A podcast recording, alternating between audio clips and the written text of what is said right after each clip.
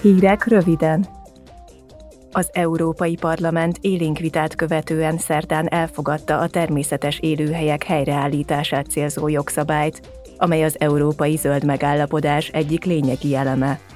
Ha a szabályokhoz a tagállamok is jóváhagyásukat adják a tanácsban, akkor 2030-ra az Európai Unió szárazföldi és vízi területeinek legalább 20%-án helyre kell majd állítani az eredeti természeti környezetet, 2050-re pedig valamennyi sérült ökoszisztémát.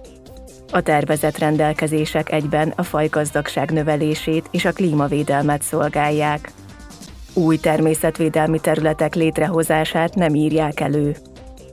Franz Timmermans, az Európai Bizottság Európai Zöld Megállapodásért felelős ügyvezető alelnöke a plenáris szavazás előtt elmondta. This is about creating future sustainable... A javaslat arról is szól, hogy fenntartható munkahelyeket hozzunk létre az európaiak számára.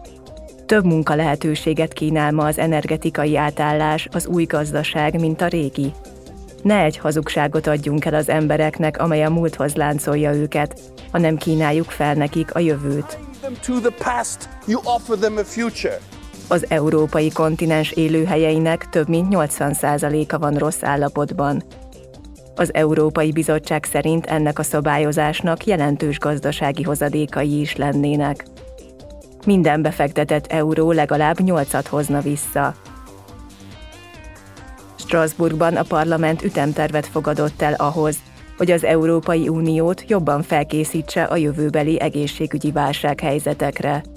Az elmúlt év folyamán az Európai Parlament COVID-19 járványjal foglalkozó különbizottsága elemezte a válság hatásait, értékelte az uniós és a nemzeti intézkedések hatékonyságát, és a feltárt hiányosságok alapján konkrét ajánlásokat fogalmazott meg.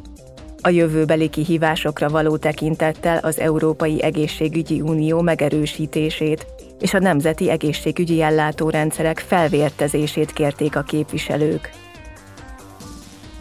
Holnap lesz a Fiatalok Készségfejlesztési Világnapja. Idén a tanárok, a képzők és az oktatók kerülnek reflektorfénybe.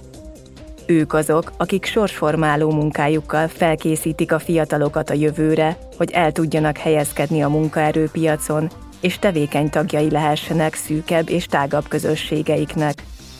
2023 egyben az ifjúság európai éve is.